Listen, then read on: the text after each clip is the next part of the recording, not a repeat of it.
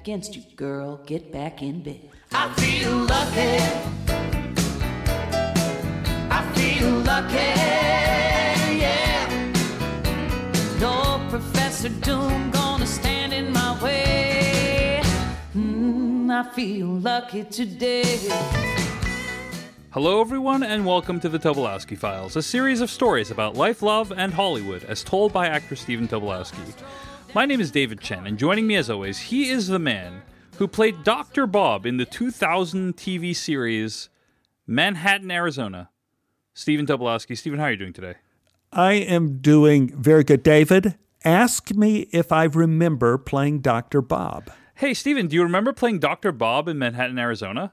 100%. Finally, there is an episode that you have brought up that I remember. And one of the things I very much remembered about playing Dr. Bob was I had to do a scene with an elephant. And I mean a real elephant in a room. And they had the elephant trainer in the room. I played a um, veterinarian in Manhattan, Arizona. A Chad Everett was the star of this show, and we had great, great, great cast. It, was a very funny show. But acting with an elephant is ex- is extreme. Well, it'll stick in your mind because you you realize, you know, there's an old saying in the, I don't know if it's the Talmud, but there's an old saying like, where when you're driving an elephant, where do you go, David? Uh, I don't know. Wherever the elephant wants to go.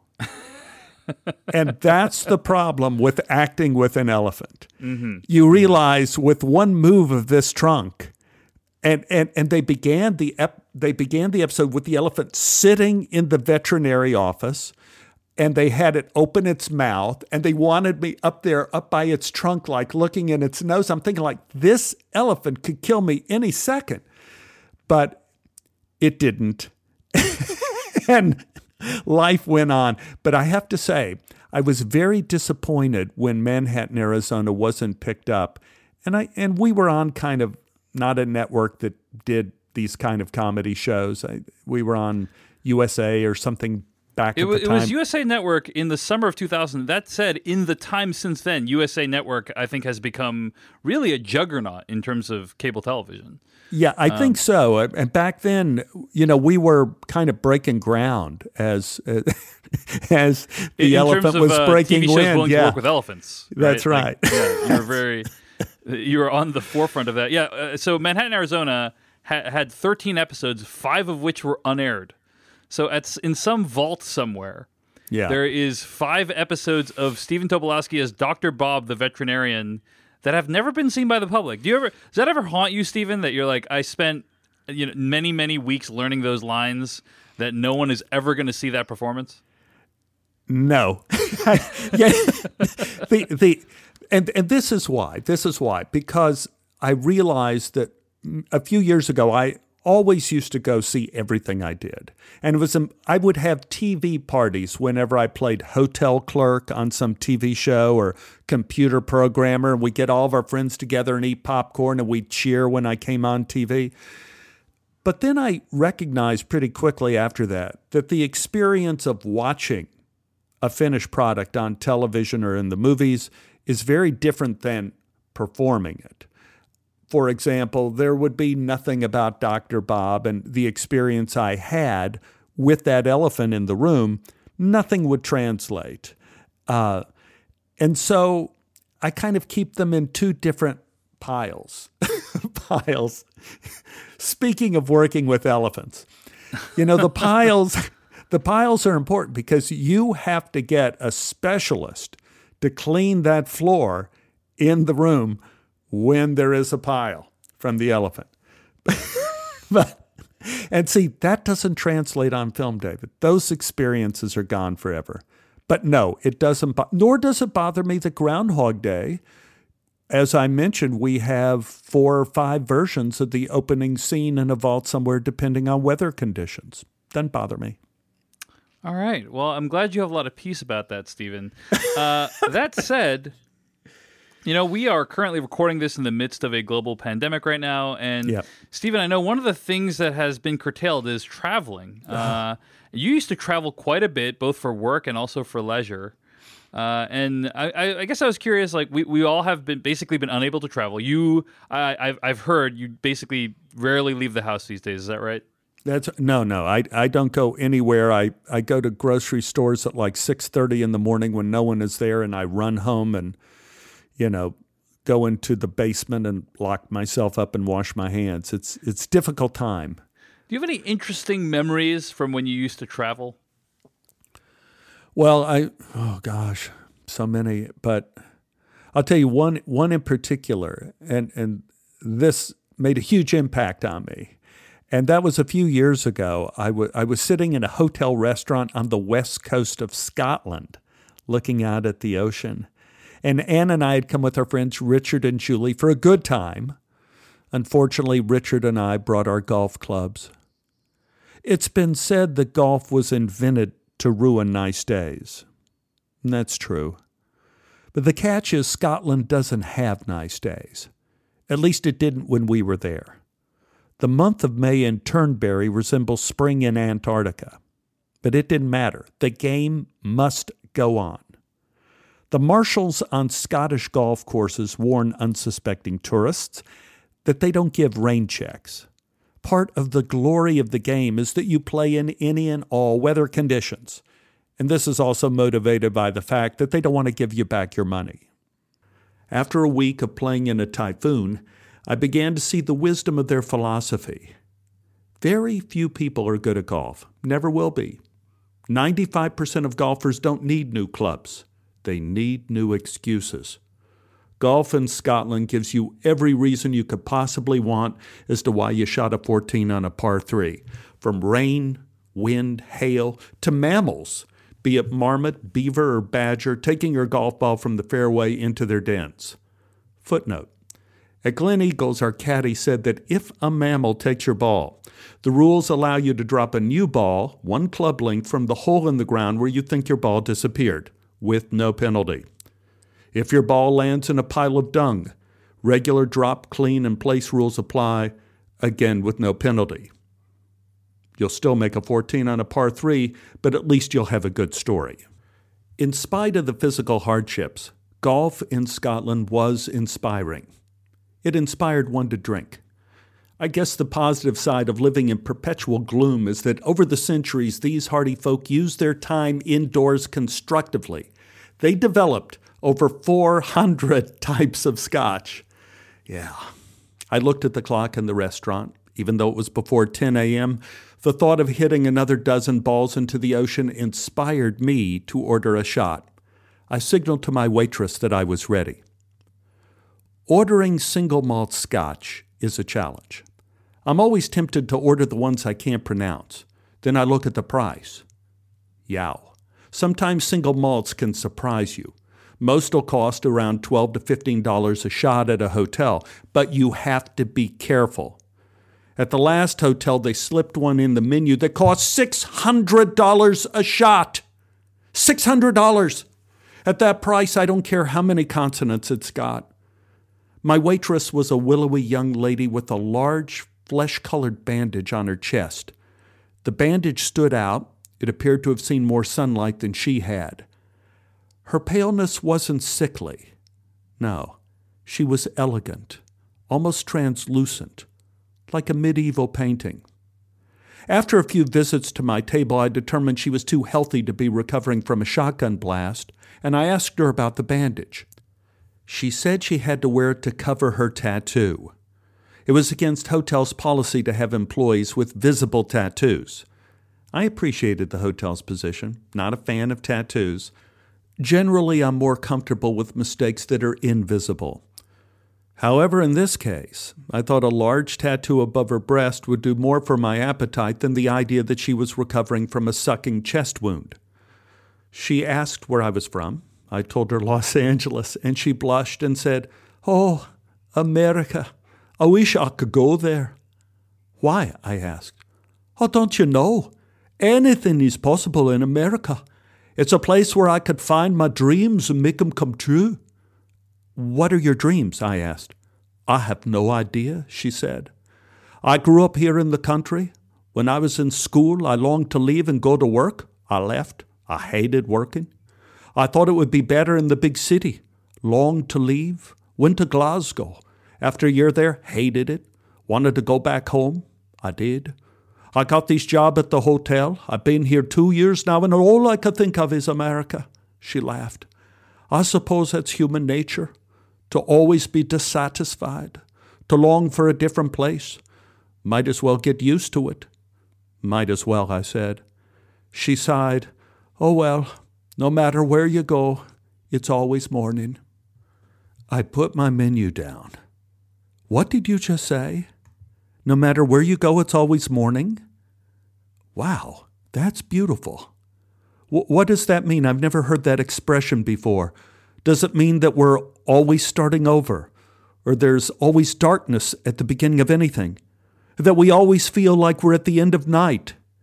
She looked at me quizzically and said, Not morning, morning. I, I don't understand you, I said. I didn't say morning. I said morning. I fed her Scottish accent into my mental thesaurus. I calculated for distortions in vowel sounds and absence of consonants. I finally got it. Oh, oh, I get it. Not morning, but mourning, like mourning becomes Electra. Everywhere we go, we feel loss, like a death, and you have to grieve and then pull yourself together and move on. She laughed and said, I must enunciate better. You don't understand not morning and not mourning, mourning. No matter where you go, it's always moaning. People complain. We're never satisfied. Too quiet, too noisy, too empty, too full. In the town or in the country, it's always moaning. Inspiring. In the time it took to order a single malt, my waitress, completely by accident, described the ways we're inclined to see the world moaning, mourning, and mourning. This is not a new concept.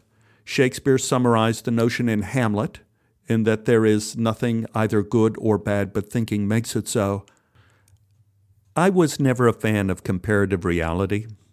My mother raised us in a world without nuance. Whenever anything bad happened to me, like getting a tetanus shot or getting stitches in my foot, my mother would rub my back and wipe my tears away and say something like, Well, sweetheart, at least you weren't trapped in a burning building.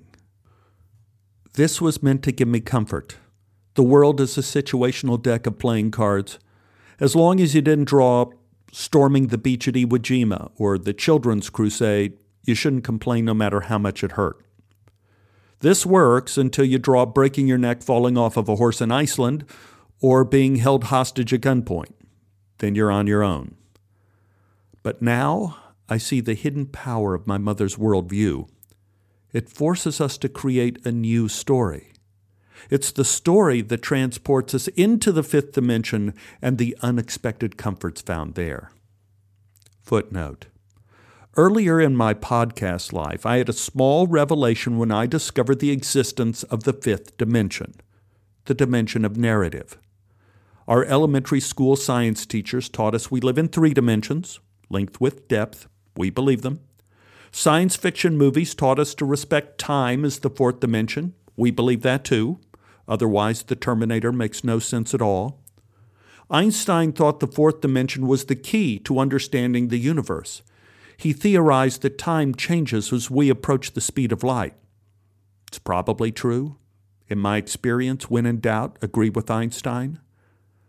The one thing Einstein did not talk about at length was the pain the fourth dimension inflicts on us when daylight savings time screws up the space time continuum. Sidebar I used to only think that spring forward hurt me.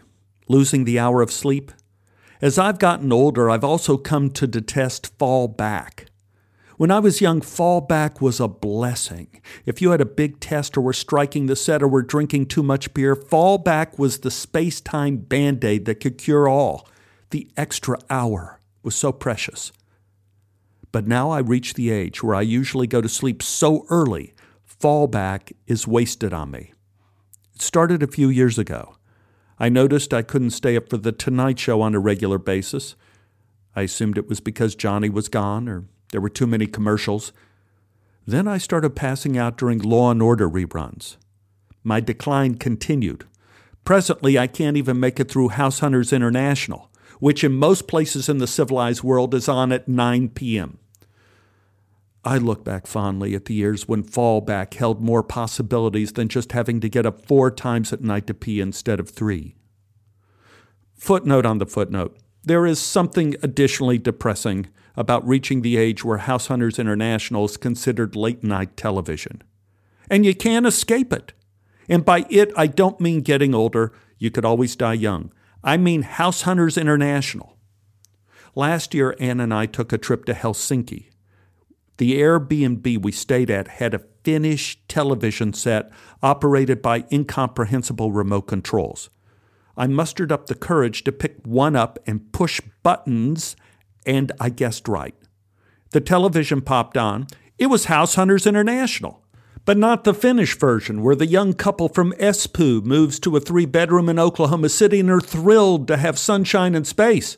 No, no, no, I would have enjoyed that in a kind of unclean America First sort of way. It was exactly the same show I watched in Los Angeles, where the young couple from Colorado Springs moves to a closet in Hamburg so they could drink coffee. It wasn't until the trip to Finland that I recognized the real attraction of House Hunters International. The show is driven by a fearless exploration of the power of the fifth dimension. People on the show almost never moved to the farm in Bulgaria with no electricity because of concerns of time or space. They are driven consciously or unconsciously by the story they think they're telling. The story we choose affects the values we assign to everything what we hope for, what we fear, what we believe. Our beliefs, in turn, determine how we allot our time. When we fall in love, why we leave home, why we decide to live in a closet in Hamburg, or move to Los Angeles to be an actor instead of staying in college and getting a master's degree like our parents hoped. The fifth dimension is deceptive in its simplicity.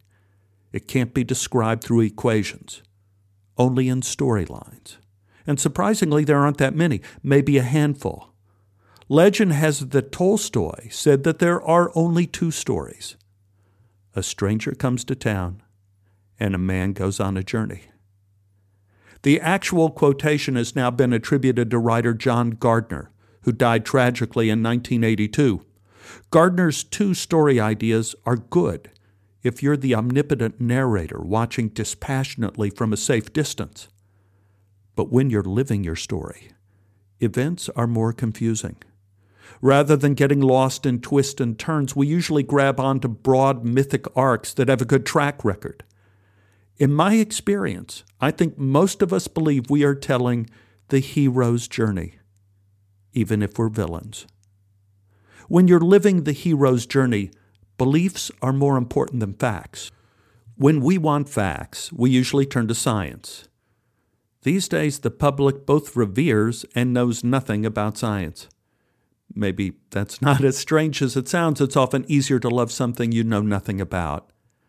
The decline in general knowledge about science has been going on a long time. Part of it is that science just got too complicated. Charm quarks, antiquarks, flavor quantum numbers representing the difference between charm quarks and charm antiquarks. I mean, give me a break. It's enough to make you sick. But that's only part of it. Science made itself unattractive at the same time marijuana became more popular than peanut butter, and no one wanted to learn anything except guitar chords. This parting of the ways became formalized in the 1970s. College students found an exotic way to avoid taking science classes. It was called a BFA. When that worked, they doubled down with MFAs. When I was at SMU, Art and drama majors rejoiced when they were told they could satisfy their science requirement by taking something called climatology. That's the study of weather clouds, rain, thermometers. Over the years, the bar has been lowered to the point where, in the current UCLA list of courses they offer, there is something called Cosmetic Sciences, an overview of skincare and skincare products. Now, I'm sure the course has benefits, like fewer blackheads, but it's not like the old days of memorizing the periodic tables or algebraic equations for vectors, velocity, and momentum. In spite of not having a working knowledge of the scientific method, I suspect our present day villagers won't be storming Frankenstein's castle with torches. It's more likely they'd be watching the monster being resurrected by lightning with silent admiration.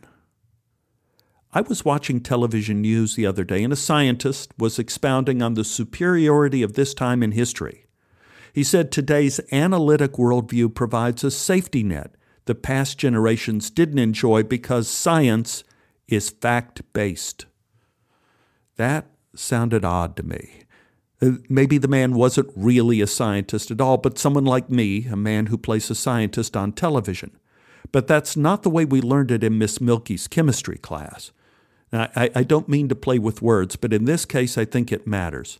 Science is not fact based. If it were, why was Ptolemy wrong?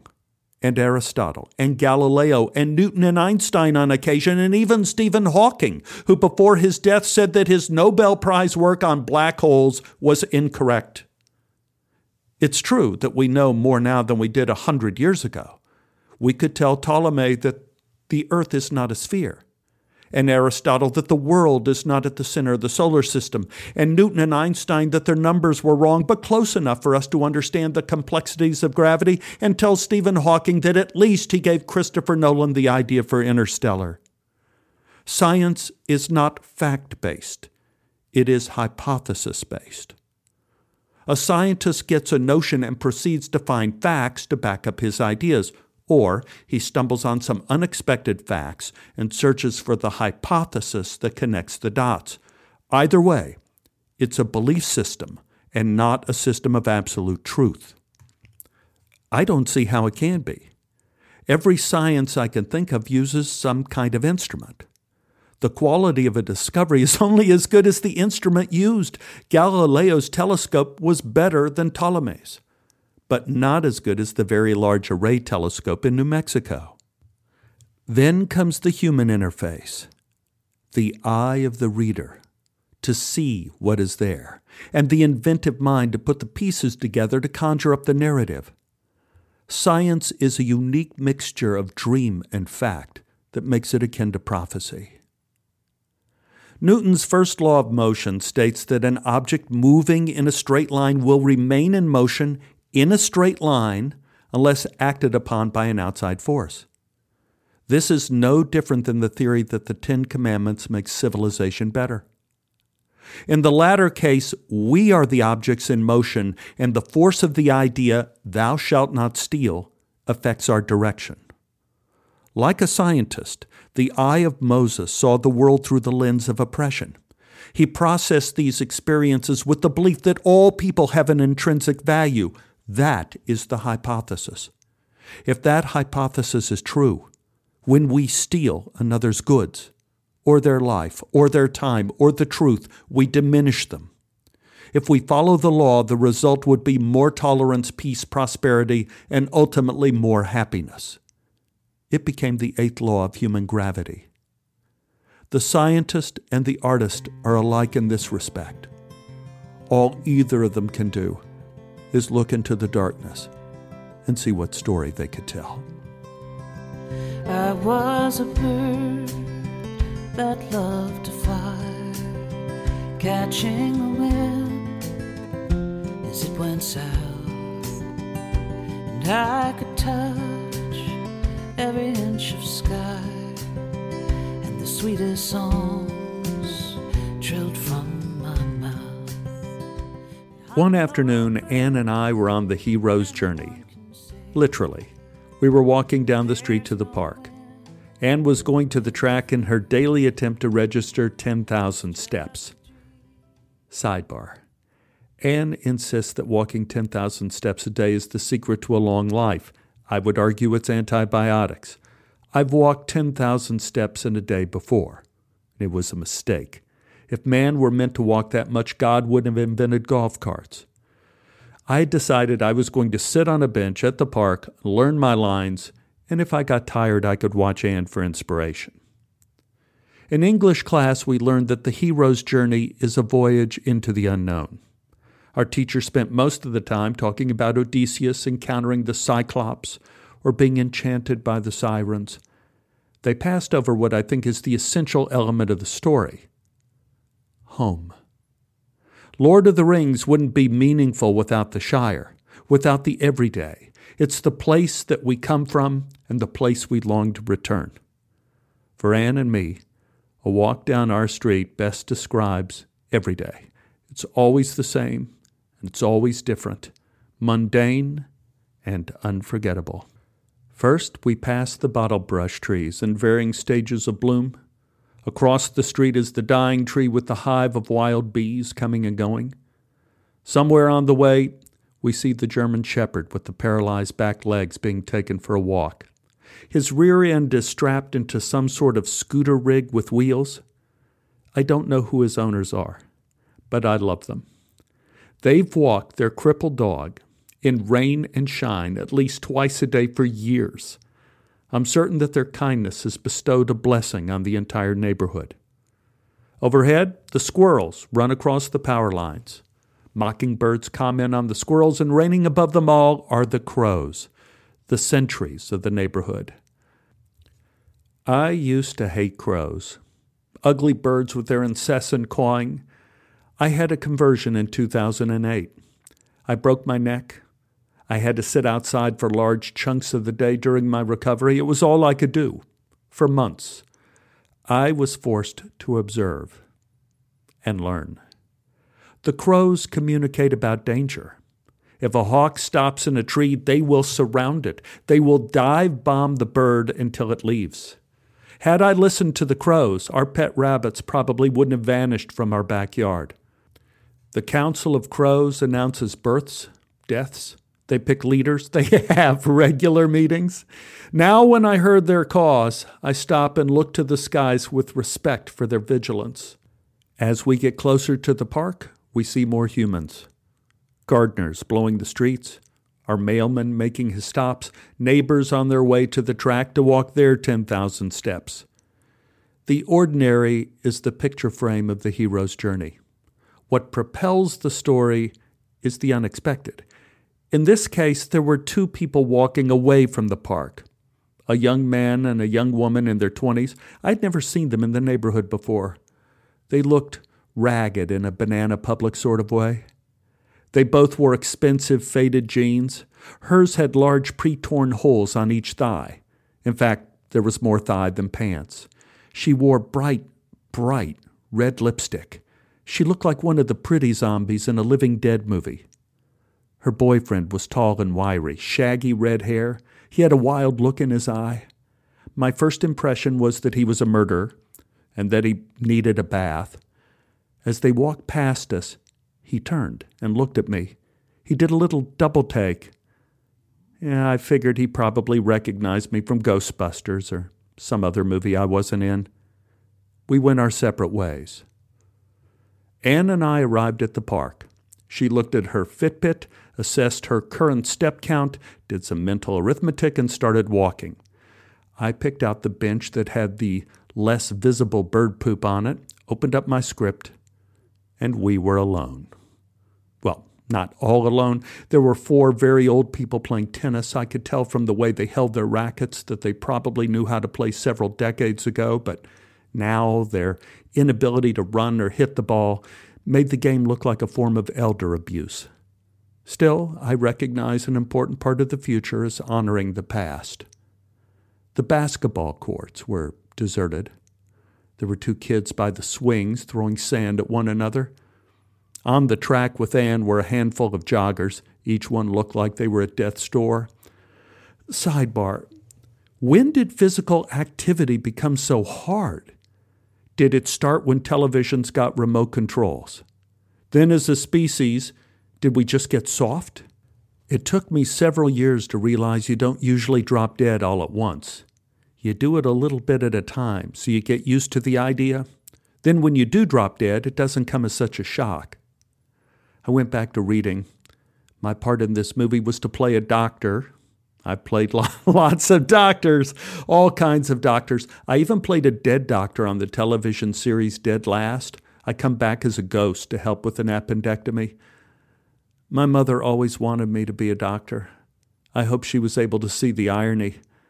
We rarely read the fine print that comes with an answered prayer. After going through my first scene, I got that feeling, and we've all felt it. It started at the back of my neck and made its way to the pit of my stomach. I sensed I was being watched. I look up, nothing. Went back to the script. But the feeling didn't go away. It intensified. I scanned the park one more time. Nothing had changed. Looked over the parking lot. Nothing. I tried to go back to my lines, but now I was so overwhelmed by paranoia I couldn't even see the words. One of my best and worst qualities is that I trust my instincts. I decided we should go home. I went to fetch Ann. As I walked across the deserted softball fields, I sensed motion out of the corner of my eye. By the trees next to the tennis courts, it was the young man and woman we ran into in the street. Huh, why were they here? Weren't they walking away from the park? Where did they come from? Fortunately, I've always been someone who prefers to think the best of people. I didn't want to assume these two grifters were predators prowling in the neighborhood.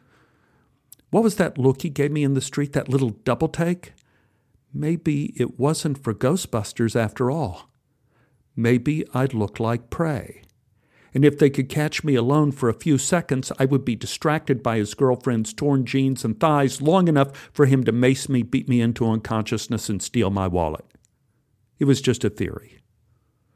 As I walked toward Ann, I saw the young couple walking in a parallel course to me at the far end of the park. I looked at my script, but I wasn't. It was a ruse to sneak a peek at the two of them. The young man appeared to be having a conversation with his trashy girlfriend as they walked toward the far gate that led back to our street. Even though I only glanced at them for a fraction of a fraction of a second, I got the distinct impression that his girlfriend was only pretending to look at her boyfriend. It was a ruse, the same ruse I was using. Her eyes looked past him to me. I felt her gaze. And then she looked back to the Neanderthal and reported my progress. I caught up to Ann. Uh, we have to get back to the house. Stephen, they have a bathroom here, Ann said. I don't need to go to the potty. We just need to go. But I haven't finished my 10,000 steps, Ann said. Okay, you could do 15,000 tomorrow. Ann looked at me with a mixture of irritation and concern. One of the things I love about her is that 99.9% of the time she yields to concern. All right, let's go, Ann sighed as she checked her Fitbit.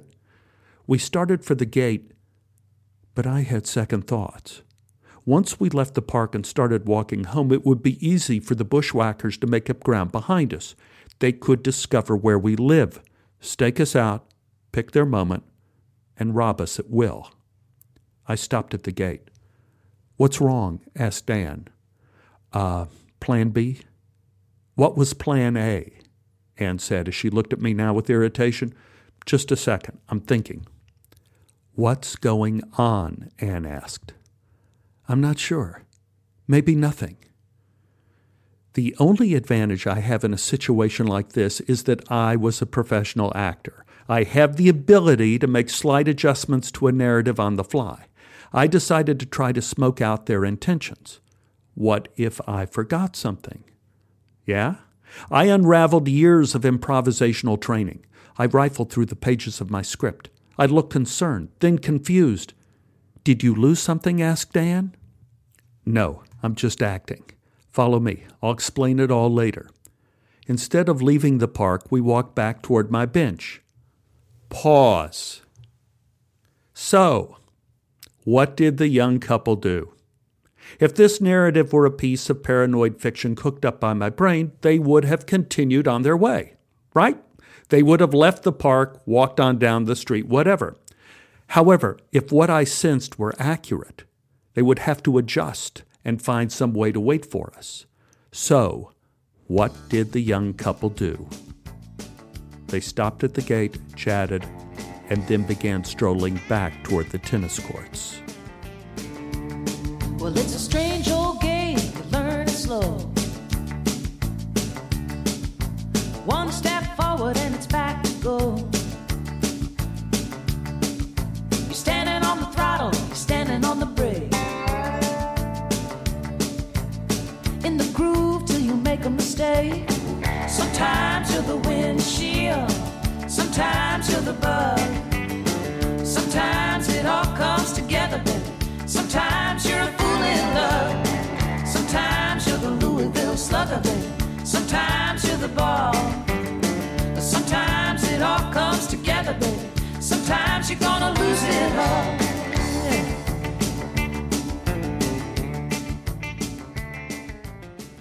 You have to remember this whole cascade of events began from the feeling that someone was watching me, even though no one was. Or were they? The combination of the feeling of being watched with no visual evidence of a watcher led to a feeling of dread, and that dread led to my creating an equally dreadful narrative. Science has offered a theory as to why we get the feeling that someone is watching us even when our senses tell us that no one is. The answer is simple, but unfathomably complex. We probably are being watched. I love the bit of folk wisdom that you don't know what you don't know. I've always found this comforting, especially in show business where you never know where you stand. There's always the possibility that things are better than they seem. yeah, usually they're not, but you don't know. Ignorance is bliss. This theory proposes the opposite. It suggests you can know what you don't know. In 2013, they did a study at the University of Illinois involving a patient who was cortically blind, meaning that his blindness came from damage to his visual cortex. In a practical sense, the patient could not see. In the experiment, the patient was shown a series of pictures of faces looking at him or looking away. Now, even though he could not see the pictures, his brain apparently could. When shown pictures of faces with eyes looking at him, the amygdala, the area of the brain that registers threat or arousal, responded. This led to the hypothesis that our senses are picking up signals we're not aware we are receiving. We're not only seeing what we don't know we're seeing, but the processing power of our brains is so great we're continually fabricating theories as to what all of this data means. The result is that we're constantly creating and rewriting our narrative. Our hero's journey is informed by what we know and what we don't know, and by what we don't know we know. It makes everything we do part fact and part dream. This could be what we call intuition. Part of understanding the fifth dimension is recognizing when our narrative changes. I suspect the hero's journey is one of the most popular narratives for several reasons. You could do it by yourself, and you can always stop when you reach a happy ending.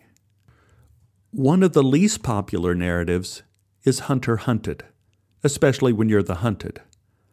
I grew up with the hunter hunted narrative. In our neighborhood in Oak Cliff and at school, there were always bullies looking for someone to torment. After getting a pitchfork in my foot and someone shooting our cat for fun, I developed a new adaptation to the hunter hunted story. I became the man who never was. When I saw them coming, I went the other way. Avoidance, not dramatic, but effective. And a note of caution if you try this when you're in a relationship, you'll be told you need to go to therapy. For all of the nastiness I encountered at Jefferson Davis Elementary and at Kiest Park, it wasn't until college and my struggles with my drama teacher, Joan Potter, that I had to rethink the hunter hunted narrative. I was 19. I was her student.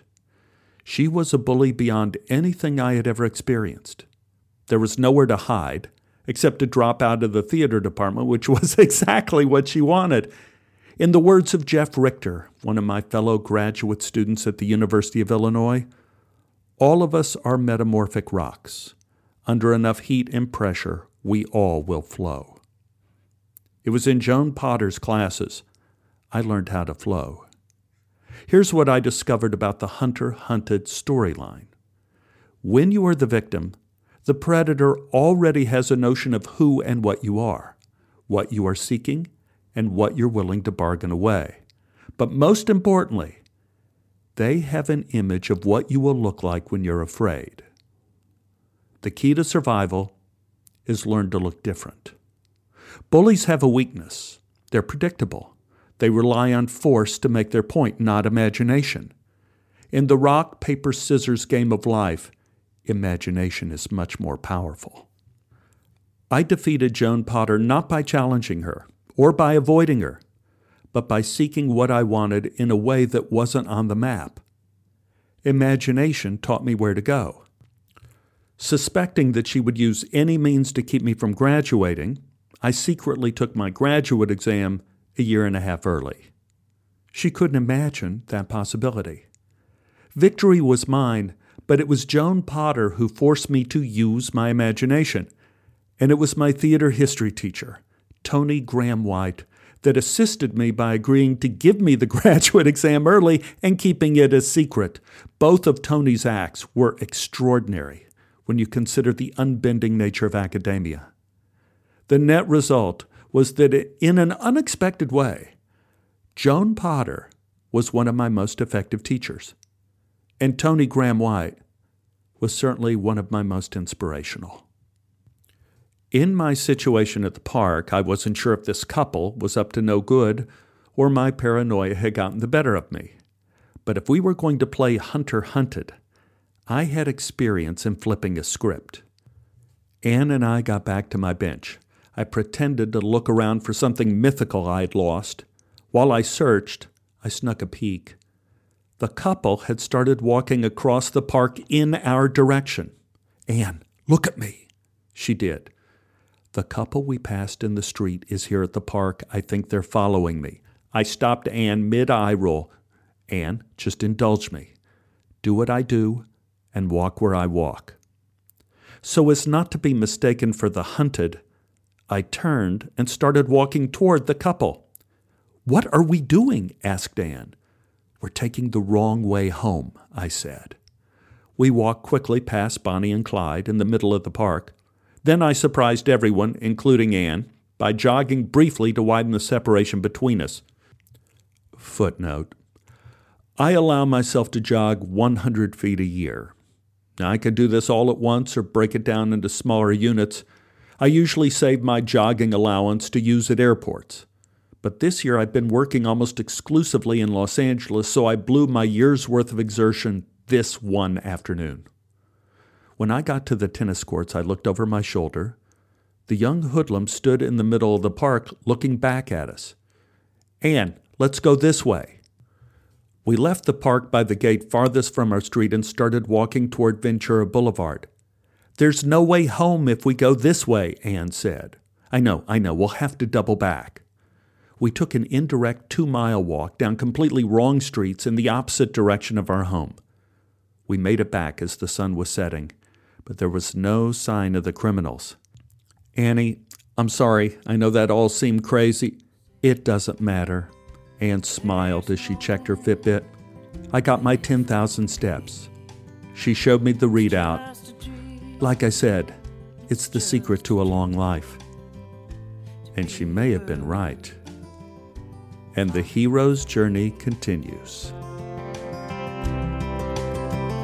I was a cloud that loved to drift, offering shade to lay upon, and the green grass was my gift and a summer day was my song.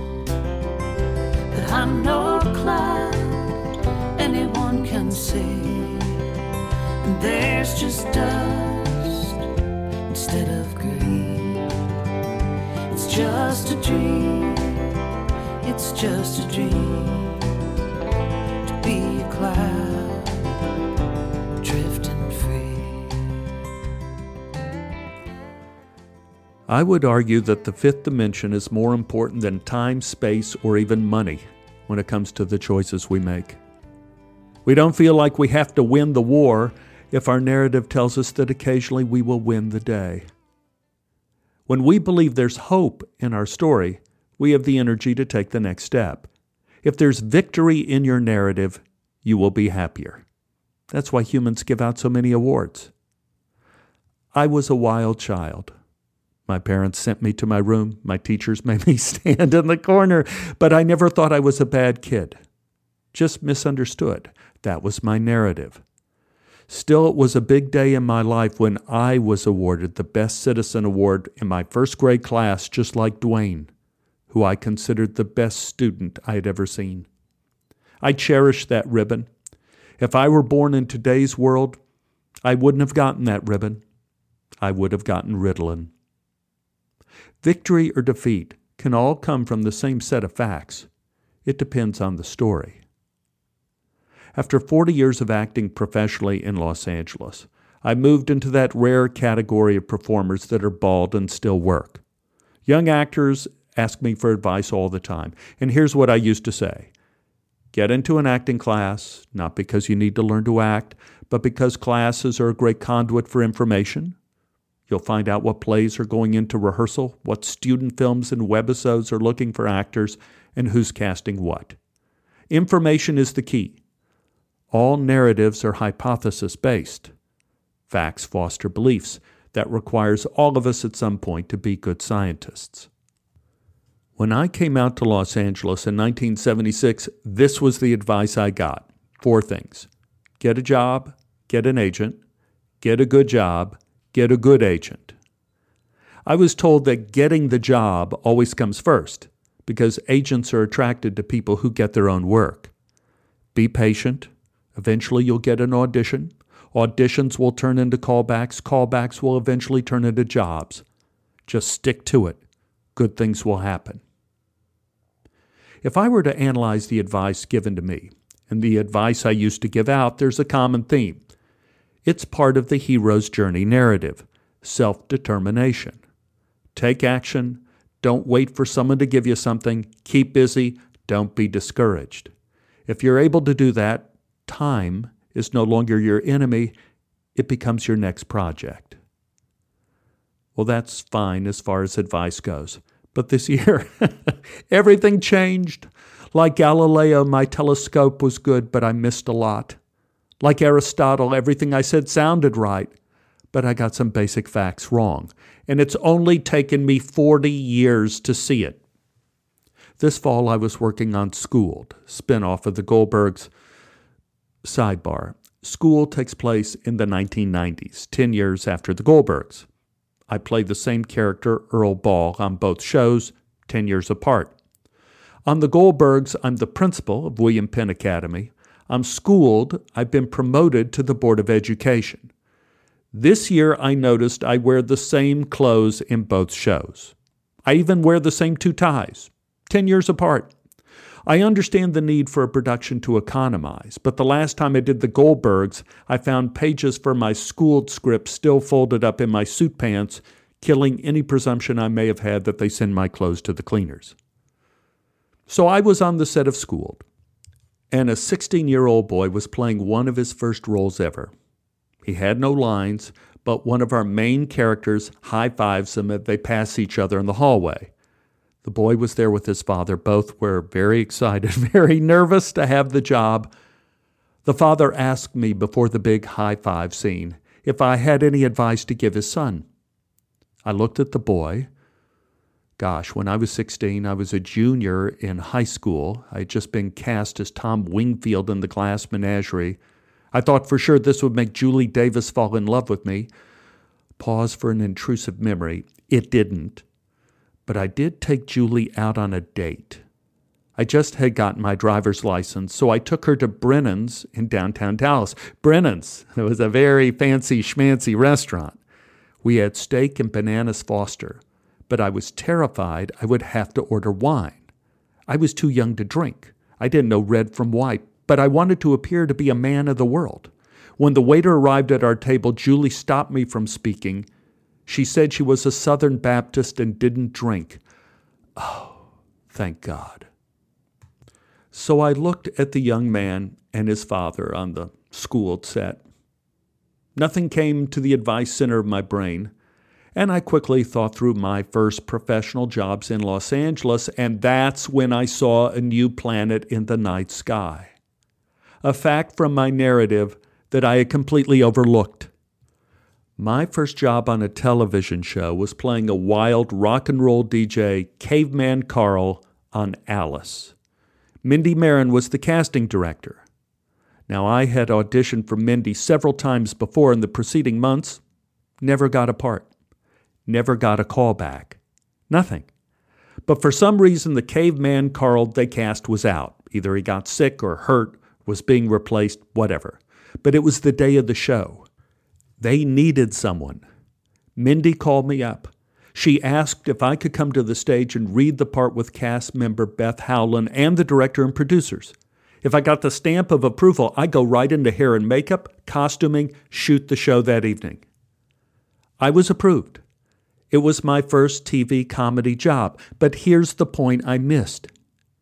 Mindy didn't bring me in to audition for Caveman Carl originally. I hadn't had any luck with her or any television auditions up until this point. Mindy brought me in in spite of my failures. After each one of my failed auditions, like any actor, I beat myself up. I saw each one of my meetings with Mindy as a defeat, my future going up in flames. It's a natural impulse to punish oneself after a personal failure. The bad parent inside of us feels we deserve it. But the damage from this is greater than we suspect. It kills the hero we carry in our hearts. This creates a dangerous new narrative that we don't even belong in our own dream. Instead of representing our joy, our passion begins to represent our torment. No imagination can save you when you become your own hunted. I told the young man and his father the hardest thing to maintain in Hollywood is faith in yourself. Rejection is a big part of that, but remember my story. My first victory came from my rejections. What does the world look like where even your failures can become your victory? It's a world of hope and second chances and antibiotics and 10,000 steps. It's a world where everywhere you go, it's always morning.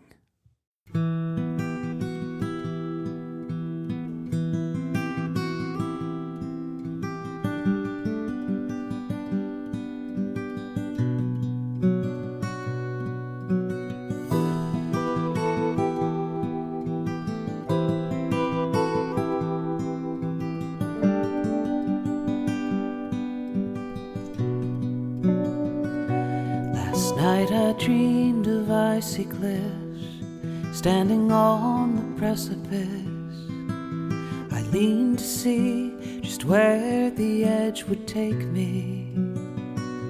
The wind came up, I closed my eyes. I heard a shout to my surprise. A hand reached out, pulled me back to safety. What's a that was The Fifth Dimension Revisited, a series of stories as told by actor Stephen Tobolowsky. You're listening to the Tobolowsky Files. Stephen, I'm reminded of this quote from The Simpsons. You ever watch The Simpsons back in the day? It's still on the air now, but oh, really, yes, always, always. Really it was part days. of the evening routine. Yeah. I think it was uh, Lisa Simpson that said the the word for crisis and opportunity in Chinese is the same, and Homer Simpson says crisitunity. which uh, anyway I, that's not actually a word in chinese but uh, i uh, i thought of that idea when you were uh, talking about how failure can often lead to something good Yes. yes. well anyway stephen uh, until next week's episode of the tobolowsky files where can people find video versions of these stories online YouTube slash tobofiles.com. nope you you got it wrong again stephen oh my god. One, one day you will get this. One day you will get this. It's youtube.com slash Tobo Files. Okay. Okay, I got it. Just, YouTube. just, just, just, dot just com. start with the youtube.com and go from there. You know what I Okay. mean? YouTube.com I'm keeping, I'm keeping all this in the episode, by the way. So. slash Tobo Files. Yes. Yes, I got it. All right, all right. Uh, anyway, thanks for checking that out. Thanks to Simplecast for sponsoring this episode of the podcast and making the Tobolowsky Files possible. Check out simplecast.com for a great podcast management and analytics service. And until next week, uh, we'll see you later on the Tobolowsky Files. Adios.